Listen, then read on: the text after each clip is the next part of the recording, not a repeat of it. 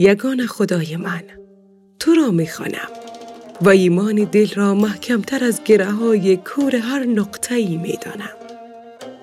از صلیب ها و بوت ها و سنگ ها و تمام اشیاهایی که نام تو را بر خود گرفتند دوری می طلبم. و قبلم را به سمت چارگوشهی که خانهت می خانم کج می کنم. کشتی نوح را تو ناخدایی. حلق اسماعیل را تو زره پوشی. اسای موسا را تو اجاز بخشی. و نفسهای عیسی را تو جان بخش. عید قربان را که هر سال در تاریخ بشریت تکرار می شود جور دیگری بر دلم مهر می زنم. در افغانستان برای فدا نشدن دینشان و گذر نکردن از مذهبشان جانشان را قربانی می کنند و چوب حراج و نفسهای شیرین تر از اصلشان می زنند.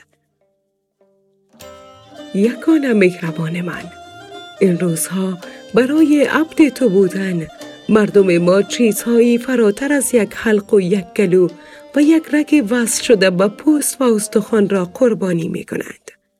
و کسی نیست برای این کارشان گوسفندی را جایگزین قربانی هایشان کند. مهربان خدای من. این روزها نه یک شیطان بلکه دسته از شیطان صد راه بنده های جان فدایت می شوند. شهد گلهای بهشت دریچه نور در ظلمات اندوهناک جهان. آرامش دلهای بیپناه مرهم زخمهای کاری. بنده هایت این روزها یک حلق که سهل است. حلق ها برای عبودیت تو فدا می کنند و گوسفند که سهل است فرزندها برای عبودیت تو قربانی می کنند در افغانستان جانها قربانی می شود در سوریه خانه ها و آرزوها. و در دل تمام بنده هایت سکوت.